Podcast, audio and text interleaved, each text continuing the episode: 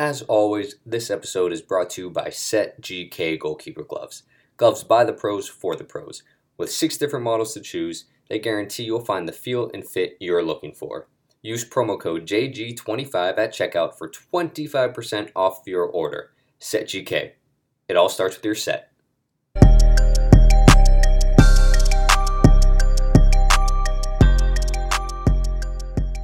Intro, John's one of the creators of the Sports Performance Diploma for United Soccer Coaches. So could you just dive into that a little bit and you know what what can coaches expect out of that course? Yeah, sure. So, um, myself and I have three other uh, uh, creators: uh, Paulo Passioni from Club America, James Wagenschultz, who's with uh, the association, and then Stacy um, Wilson, former uh, national team player. W- We're all performance-driven coaches, and we've been attending the um, the convention, and we've been coaching for a long time, and we've all saw that there was a void in education for people who want to know more about high performance as it applies to soccer. So, you know, we know that when you go to get your diplomas from the uh, United Soccer Coaches, or if you go to uh, get a, a, a certificate or a license from U.S. Soccer or UEFA or wherever, they'll touch on fitness. Right. But they're really t- there to teach you more about tactical and technical um, things that are important in the game. So we, we said we need to create something for coaches who want to know more, but are not going to go back to school and get a master's Right, degree right, in exactly, exercise yeah. science. So, so what we did was we put together a course, and uh, like everybody, we envisioned this being something that was face to face over a weekend. COVID turned it into an online course. Right. Um, but that's worked out great, and I'll get into that in a second. But what we did was we said, let's put together a curriculum where we do some deeper dives into things that are soccer soccer related and important for coaches to know that are also fitness related. So it's a 12 week course. Uh, half, I'd say about half of it is going to be on theor- um, theory, like things like what is periodization, um, what are energy sy- systems, uh, what are the physiological demands of soccer, Right. and then half of it is going to be these are specific activities that you can do to best address the needs of the soccer player, Sure. and and the goal was to address either a, a soccer coaches who want to know more about performance, and we talk about nutrition also, Mm-hmm. Right. uh, these sort of things, or there's another group of people who are maybe high performance people but don't know soccer Right, and they want to learn a little bit more about how to apply what they know about high performance into more soccer specific Right.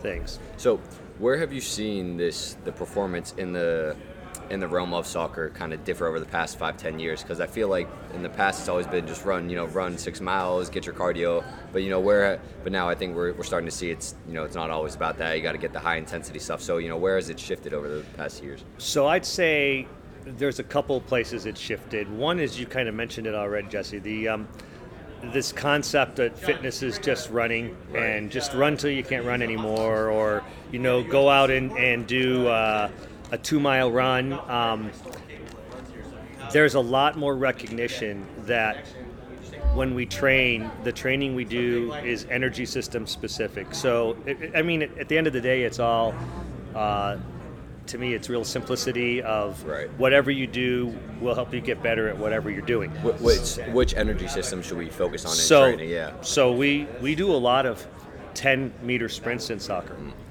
We got to focus on that energy system. Right. We do a lot of 40 meter sprints in soccer. We got to focus. That's a different energy system. Um, we need to be able to do 10 and 40 meter meter sprints repeatedly and not lose speed and not take longer to recover. Right. That's a different energy system. So the focus on training energy sy- systems as opposed to just I think we should do some sprints today.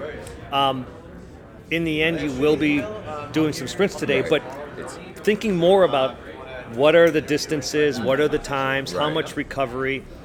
That that's a lot, a lot different now because the sports science literature plus just more general awareness of these things has helped us to realize that if you want to train properly, you have to train in this manner. Sure. So, you touched on periodiz- periodization in the sports diploma, diploma course. What you know, how do can coaches better understand that and and kind of getting the athletes to peak towards the middle to end of the season rather than right in the preseason? Sure. So so like I, I like to say uh, I say it a lot in the course and when I'm uh, I'm doing um, the lectures I do and these sort of things that this is actually pretty simple. It's just a little complicated. and so it's it sounds it sounds like it's a misnomer, but the bottom line is um, a lot of the things that our body do, does they, it makes sense. So Mm-hmm. one thing that our body does is it responds to loading. Right.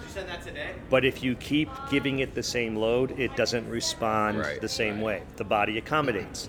The, the body is a wonderful cheater. It crazy. will find a way Yeah. to do things Right. more efficiently. Um, so periodization is simply changing the load. Mm. Um, when we change loads, there's lots of ways we can do that. When I'm talking about, say, running or energy system, one aspect of loading is how hard you're running. Are you running full speed? Are you running three quarters full speed? Right. Another one is how many repetitions are you doing? Another one is how much rest are you giving between? Right.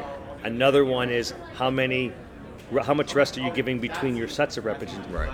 Periodization is just adjusting those things to make it more difficult Right.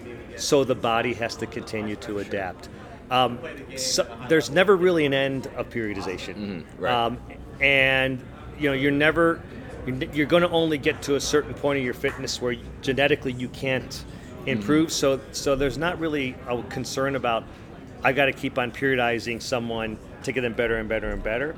So what we do is we'll do cycles, Mm-hmm. Right. and um, there's lots of different. You kind of talked about it with mesocycles and Right, uh, right. microcycles and those sort of things. All that those just fancy jargon for Right, changing things weekly, changing things Mm-hmm. daily, and those sort of things. So, so what I would say to get to the answer to your question about peaking near the middle to the end of the season is, is you're going to want to theoretically you're going to want to ramp up and make things a little bit more difficult maybe the first third of the season then another thing that science shows is is that a taper week or a taper Right. period is important and taper is simply reduce the load it doesn't mean that stop it just Right, means just do less yeah. so Less volume, less intensity. yeah. Yeah. and and what they st- what the science has shown is that if you put someone through a very it could be a perfectly uh, ramped up program, eventually they're going to not right. have a return. Their, their body's just going to be overloaded. So the taper is a recovery. especially with the stress of let's say college athletics i mean even high school you know just the demands of the schoolwork too it's a you know i don't think we put we're we're not even you know talking about that in terms of Yeah. how that plays a factor in the body and in recovery and rest Yeah. So so yeah, you do that. So I would say maybe you you well, what I like to do. Right. This is me. Yeah. Um, I like to do a three week ramp, one week recovery. So it's a four week cycle. Then I'll start that three week ramp again. Again, only maybe the first week of the second ramp is more like the second week of the first ramp. Right. So we start at a little higher level and we're just moving upwards. Um, one of the things I, I also think is is true with the fact that we have so much exercise science research Right. now is that different people propose that different ways to train will be make a player better. Some people say we should do a four week cycle. Some people say Right. use a six week cycle. I think you can find a research article to back up all of that stuff because yeah, people have yeah. studied it. It's the bottom line is it's not about what's best. It's about the body adapts. right and what works for that person Yeah. you know many ways to skin a cat right That's Yeah. right. And then so I think for like say the high school or the college, the the biggest problem that you have to deal with is maintaining the fitness level of your entire team. Mm-hmm. Knowing that some of the people are going to get their highest loading Right. during games, and Right. some of the people are not going to get much loading during games. Mm-hmm. So that's a balance that you have to figure out how to Right. keep because it doesn't make sense if you have a, a, a wide midfielder covering eight to 10 kilometers a game, doing 20 or 30 high intensity sprints, to have to do the same thing that somebody who plays the same position but didn't get any playing Right, time. exactly, So yep. that's something that coaches have to stay in mind or keep in mind. Absolutely. So, what would you tell someone if, say, it's a college athlete, training in the off season, you know, how would they? How, how, do you, how would you recommend them structuring their off-season workouts in terms of the sprinting, um, sprinting, you know, the taper periods, like you mentioned, just Mm. the, all that whole periodization, because it's typically maybe about 10 to 12 weeks that they might have on their own. Yeah, so so I think the the question depends on a lot of factors. So I don't think there's a one right answer, But but yeah, it's a lot easier to maintain fitness, and you don't have to do as much to maintain as you have to to gain. So if a player's very fit going into the off season, research has shown that one to two high intensity uh, workouts per week is enough to maintain fitness. Now, I also recognize the need that the body needs and the mind needs time to get away, do its own thing, Right. um, uh, detach. So many players will say, I want to take a couple weeks off. Nothing Fine. wrong with that. Right. But what I wouldn't recommend is to take the couple weeks off before training Right. starts. I would take those couple weeks off right after they were done with the Yeah. season, and then you you know you want to go into training camp with some level of fitness Mm-hmm. um, because you don't want your, your your coaches only have a limited amount of time to prepare you for the season. right. Uh, I think you know there's there's different ways to approach things. Some coaches will want to do a lot of fitness tests on day one. Mm-hmm. Some coaches will say, no, no, no, I'm going to let them get Right, in for right. a little bit, and I'm going to do fitness tests. Um, people will always want to do these fitness tests to, I, I hope, improve their prescribing. Not Right. See, I, I'm a I'm a, a big proponent also of fitness tests shouldn't be pass or fail. Fitness tests, in Benchmark, fact, I don't even call them tests. I call them assessments because Right. Mm-hmm. it should not be something that has It should, it should, players shouldn't feel anxiety going into it, right? no. And and and I also think that coaches shouldn't just do a fitness assessment assessment because well, this other team does it, so we're And doing that's the it. way it's always been They- done, right? Yeah, Yeah. they should be doing it because they're going to use that information to prescribe. So the key is though the players need to come in prepared Mm-hmm. um, because kind of back to what your earlier question was when you're saying periodize the peak at the end of the season. I I would always say I said this with um, with uh, Randy Waldrum when we were coaching the dash together is well. What if I'm in last place at the end of the season? Why am I worried about how I'm, my fitness is at the end of the season if I'm Right. not there. So I, I really got to have myself ready to Yeah. play at the early part of the season. Um, so you still would periodize, Right. but the, the, the player, if the player wants the team to perform the best, they need to come in prepared. Right. And that prepare, preparation may come from the guidance of their coach or their trainer, but it's certainly not coming in from no activity. So Right. if I would say and I've advised this to a lot of uh, younger players who came out of the Dynamo Academy who went on to play college. If if they don't give you, if your college doesn't give you a fitness program, do this twice a week. Go to a field, sprint the length of the field. S- Start your watch at zero. Right. Sprint your length of the field, and when you get to the end of the field, let the t- clock get to one minute. Then sprint again. Right. So bottom line is you're running for about 15 to 20 seconds. Right. You're resting for about 40 seconds. There's not a lot of thinking there because all I got to do is every yeah. time the minute is there, try and get 10 done. Yeah. And, and then if you can do 10 the next time, try and do 12. You're, work your way up to where your workout is about 15 to 20. If you do that, you're Simple, probably yeah. going to get yourself into a pretty good Yeah. position. Now you're training the energy system of the 15 second, Right. but you're also training the energy system of the having to do this mm. for 12 to Right. 15 to 20 minutes. Mm. That's you don't need a program to do that, Yeah, and the per, and the periodization is Right. increasing your Exactly. volume as you go. just goes to show you how you know how simple it can be, but how complicated people want to make it. Because you know, like like we talked about before, it's like everyone's looking for that, that best thing, but that Yeah. best thing is, it's just you know it can Well- be so simple and It, the one thing though I'll say, Jesse, is it's simple to talk about. Right, But if right. you and I go out to the street and do that workout, Uh-huh. it's Uh, not that simple. no. So it's hard. Yeah, right. And the hardest part is you as the athlete pushing yourself Mm-hmm. to stay at high speed in the last sprint. A- Another thing that I'll tell this reminds me what I'll tell players and so the the, the players who are listening to this should should uh, remember is that when you're doing this sort of sprint work, it's not the first five or six sprints that matter. It's the last five or six, Right. and you're you're using the first five or six to get your body ready to train for the last five Yep. or six. Love it. That's the simplicity Yeah, of it. I can explain it in two minutes. Um, I don't need to have any special technology or anything Right. like that. Um, not to make it sound like you don't need to do anything more, but, But- if they didn't have any idea of what to do, Gotcha. that's what I would tell them to do. What are some of the trends that you've noticed now over the past few years? Where like you know where is sports science and soccer taking off? Where's where's it going in the next couple of years? Do you think? So, so the big change is the enormous amount of technology that's now becoming available Right. for everybody. Things that used to be only available to the top teams in the world who had unlimited budgets and resources.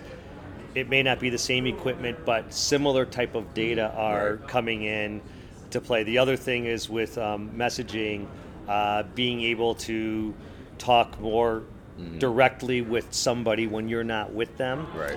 So, so that's where I see things have changed a lot. Um, the thing I would caution against is with the new technology is is somebody investing in the technology without really knowing what they want to do. The the investment in the technology, whether it's a ten dollar sensor or a ten thousand dollar system, Right. should be driven by I really wish I knew this piece of information. Mm-hmm. What do I need to get? Oh, let me say that again.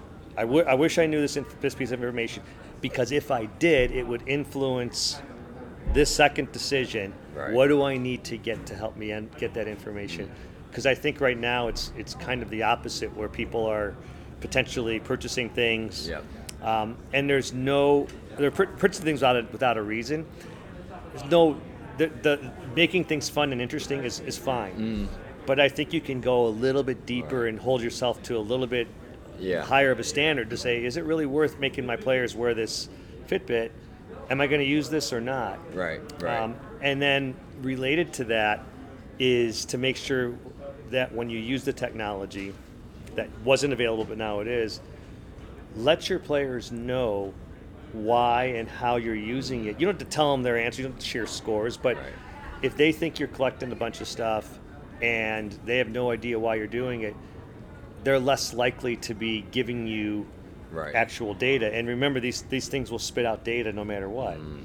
So um, that's where I think things are changing, and, and I Yeah. think coaches are, and that, that's part of where the sports diploma, uh, performance diploma are, is is helping coaches to be able to use that information. So Right, we actually right. talk about technology that's available and how you would actually use and that how technology. you yeah, and then going back to the, the fancy buzzwords with how, how can you periodize your players and your practice sessions and just understanding like okay players had a high day high low day you know maybe just taper it down a little bit but yeah no I think the, the biggest thing is just understanding the data right Yep. because it, it's all it's all it's all fun to have but if you, if you can't understand it you can't use it I agree. Date. I've always, uh, as a scientist, I remember hearing once, and I've always remember someone said, "Data are just information. Right. There's no good data. There's no bad data. It's just information. So the key is, is how are you going to use that information?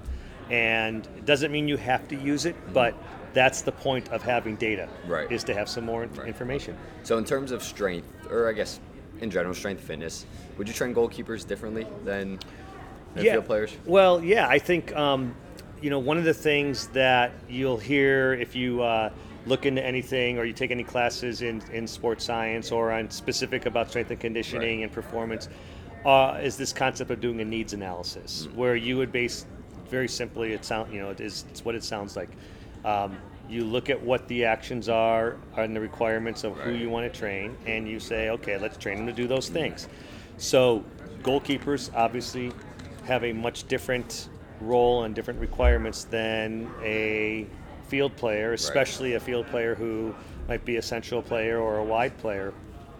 Central and wide players are are covering a lot of distance. Um, goalkeepers are not covering as much distance, but they have to be explosive. Right. So, so and obviously goalkeepers are using their upper body to catch the ball and throw the ball, um, whereas field players will use their upper body to help their body move somewhere. Right. So, so I would say a, a goalkeeper um, specific session or, or a training program needs to involve like plyometrics, Right. which are explosiveness sort of things. Remember that a goalkeeper doesn't always jump the same way. In terms of sometimes they have to jump left, sometimes they have to jump Right, right, sometimes right. they have to go the plyometrics have to reflect that. Yep, So it's very easy to say, okay, I'm going to have these guys jump over hurdles. That's great. Don't have them always just jump over hurdles straight. They right. got to go. They got yeah, change of direction. Yep. Yeah. Um, from a from like a in the weight room perspective, I think getting the posterior chain strong for them is really important. So your your squat, your deadlift, your hinge exercises Right. are really important for them. Um, upper body is also important, but upper body um, is going to be more to me about the core strength of being able to withstand being knocked For sure, and hold on right. to something. It's not Right. so they don't need to be able to bench press 250 pounds as much as they need to be able Just to absorb stabilize the force. core, yeah. Exactly. Mhm. So I think those sort of things. Um, you know, I think I think in soccer, anything, but I think especially in soccer, um, I can. There's six fundamental patterns, or six fundamental things that we do. We push, we pull, we squat, we hinge, we lunge, and we rotate Right. those six things need to be in your training sessions for you know your performance sure, sessions yep. for your goalkeepers but in motions that goalkeepers do Right. Would you suggest more full rotation or anti-rotation exercises for goal goalkeepers? probably both because um, they're going to have to activate to rotate to get their body into a position to do the block or the catch Right. or the parry but the anti-rotate would be to stabilize Right, right. Um, and i mean there's a lot of people who well, you shouldn't be working on active rotate. You should be working on resisting rotate. You know, Right. active rotated would be, if you want to be really specific, concentric motion of Mm. Yep. the muscles. Anti would be eccentric. Mm. The key is is that getting strong concentrically doesn't necessarily make you strong eccentrically, Right. Or vice versa. There's a little bit of a crossover, but it's specific, so I'll include them both. Yeah, and I, I guess you can't. You know, obviously, I'm not going to say one's more important than the other, but you know, you see, a, I guess, a lot more, and more so in NFL players and NBA, maybe just when the non-contact knee injuries and stuff. It's all that's all eccentric stuff, and goalkeepers do a Yeah. lot of a lot of change of direction. And so, could could we just dive into a little bit of like some maybe eccentric exercises that you could do on the field that, that involve that deceleration to acceleration movement? Sure. So, so when we talk about the eccentric, we're talking about force acceptance. Yeah. When we talk about concentric, we're talking about force generation. Right. So, when you say eccentric and force acceptance, the obvious first way we do this is to have to apply force and and accept it. So, whenever we jump and we land, Right. that landing is we're accepting force. Right. So this is where working on activities where you're focusing, maybe it's a jump, and it could be off the ground, it could be a box, it could be some drop jump sort of thing. Um, and you're focusing on the player's capability to land with stability. Right. And this is where, like, say say we do a drop jump, and you know, I would we wouldn't want to do a drop jump until we were happy with our players sure. landing. But let's say we do a 12 inch drop jump off a platform or something like that. So there's so many variations that goalkeepers can benefit from. Right. Um, it's easy to think, well, I'm just going to step forward and drop straight forward. But you can step sideways Yep. to the right. You can step sideways to the left. You can step backwards. You can Right. step diagonal. So you can. There's already an infinite amount of ways Yeah. that you can jump in. Every time you change the direction the player is coming um, before they land, you're now changing the direction of the ground reaction force vector, which means you're influencing different muscles. Love it, So yeah. it's really easy to just say, well, I'm going to do a bunch of s- straight drop jumps. Mm-hmm. Then your players are going to be really good at accepting force on a straight drop jump. Right. So variations. And then, of course, single leg landings. Mm-hmm. And it could be single leg outside foot. So if I if I'm on a box and I move to my right, I'm going to land on my right foot. But it could also be I move to my right, but I land on my left foot. Interesting. Yeah. And then related to that, something important for goalkeepers, but also something important for all players, Right. is the ability to reverse and ex- take your acceptance of force Mm-hmm. into force generation. So you could do some activities where you drop and then immediately get Right, back up onto sure. the box. And same thing, vary the direction where you're dropping. Um, so now you're changing the force vector, and now you're Mm-hmm. Making them have to accept and generate Yeah. Fast as possible. That, that that's what a goalkeeper does, right? They, Exactly. Yeah. You got to move quick. Yeah. and most goalkeepers, if they if they react, they go off of wherever they are. But oftentimes, if they can if they can think and, and anticipate, they'll take a forward step to get Right. some. So they're that's exactly what they're doing. They're accepting some force Yeah. and then translating that momentum they already have into a Right. different direction to do what they need to do. Yeah, one of the first principles I was taught was just learn learning how to apply and dissipate force to the ground is just going to be you know your number one thing that's going to be needed to learn as an athlete. Yeah. But speaking of all the different ways that we were talking about in in a drop jump and di- and different landings, the foot has so many different muscles. Yep. Do you recommend barefoot training at all, or or is it kind of one of those things? It doesn't really matter. Like if you I- do, you don't. No, I, I think I think changing the surface that you're gonna um, have contact in the ground, whether that's changing, taking your shoe off and you're Right. barefoot, or that's changing and you're on a foam mat. What you're you know what you're really doing is you're adding a proprioceptive Right, stimulus exactly. there. So, you know, I wouldn't say Hold on, before we continue, could you just dive into what a proprioceptive stimulus is and how it, how it works with Sure, the brain so- and awareness? Right, sure. So proprioception simply is is body awareness. So you have these sensory organs that are. I'm not going to go into deep Yeah, the yeah. deep physiology. Yeah. Bottom line is, you have this these uh, nerves that give you some feedback that help your body to figure out where it is in space to gain balance faster. So, um, an example of stressing the proprioceptors would be having someone stay balanced on one foot, but then have them do the same thing, but now on a foam surface. So now the foot's not as stable. Right. So the foot's moving. It's giving some different information to the brain. The brain is having to make the adjustments to help you to stay balanced. Right. So that's that's in a nutshell. That's what the proprioception proprioception I'm talking Yeah. about is.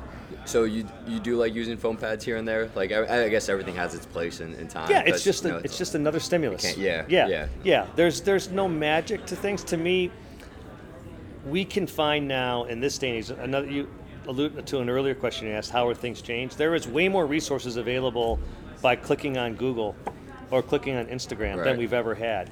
And just because it's on Google or Instagram doesn't mean it's the right thing or a Oh, good thing Is to that do. so? I, didn't- I didn't know that. Yeah, so but, right, yeah. so I think like putting a foam pad in or something like that, you would do that to ramp up, ramp up, or change the periodization, mm. changing Yeah. the stimulus. That's all Right, you're doing just- again, but within reason. Don't Right. look and see some guy doing something. If it doesn't make sense, just because you see someone doing it doesn't Right. mean it's the right thing to do. No, absolutely, yeah. Just it's fun to, to see all the different ways, and uh, I guess you know what. Speaking of Google, is you know what are some of the th- resources that you kind of refer back to, maybe, or that you like to check in on just to see what, what's going on in the industry. So I I'm a member of the National Strength and Conditioning Right. Association, and I have my CSCS, a Certified Strength and Conditioning Specialist. Anybody who wants to, to become certified, that's that's the, that's a, your main certification. Our diploma is not a certification; it's extra information. Um, that that association has two journals that they publish. One is the Journal of Strength and Conditioning Mm-hmm. Right. Research, which is hardcore research. Mm-hmm. It's going to have uh, peer reviewed. It's going to have uh, introduction, a methods, uh, statistics.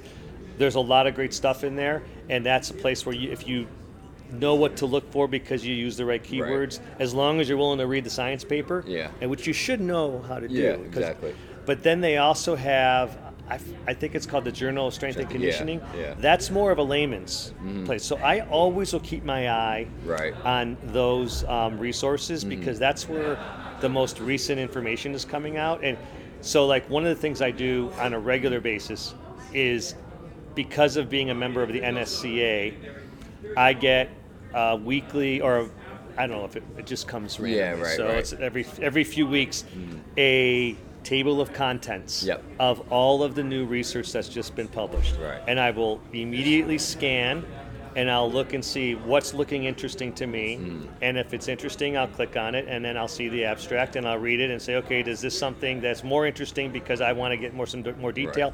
I'll read the paper.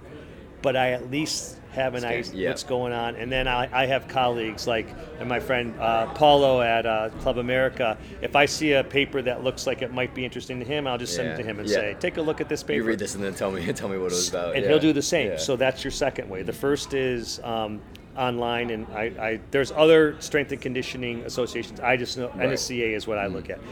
Um, colleagues, Yeah. um, we, with shared interest, we will let people know. And then the other thing is is just because we kind of slammed on social media doesn't mean there's not good ideas there. Right, so I sure, still will sure. always look and see, and I'll use my my um, experience and my knowledge of what makes sense to look and assess does what this person doing Do- make sense right. and if it does that's a good idea Right. i'm going to steal it and if it doesn't then i'm going to scroll to the next one or Right, exactly. so those are some Find great what places works for you. Yeah. Implement it that way. But no, John, I appreciate you taking the time. This was awesome. Hope everyone could at least learn about you know some some of the science and strength and conditioning. So I appreciate it. Thank so you. can I close, Jesse, Please. and just say that um, the we've been doing the sports performance Mm-hmm. diploma for a year now. We've done so. We've done there three. There are twelve week sessions. We've done three of them. We've sold out every time. That's awesome. There is a, a, a session that opened up for um, for. Uh, registration on the United Soccer Coaches site uh, January 11th. We're starting our first actual, the, the sign up period ends on uh, January 26th. Okay. Um, I encourage if people want more, Yeah. sign up. It sells out, but Definitely, once yep. it sells out, we then schedule the next Yeah, one. right. And, and the way we do it, just so every, so just to make uh, to finish up, is it's a 12 week program, but every three weeks we have a Zoom call with all the staff and all of the candidates, so we can talk face to face. Right. Um, and so we limit the signups to about 30 to 40 people because we don't want the Right. Zoom calls too big. So I just awesome. listeners should think about Yeah. getting involved with that. For sure. I appreciate it, John. Right, Thank you. Thank you very much.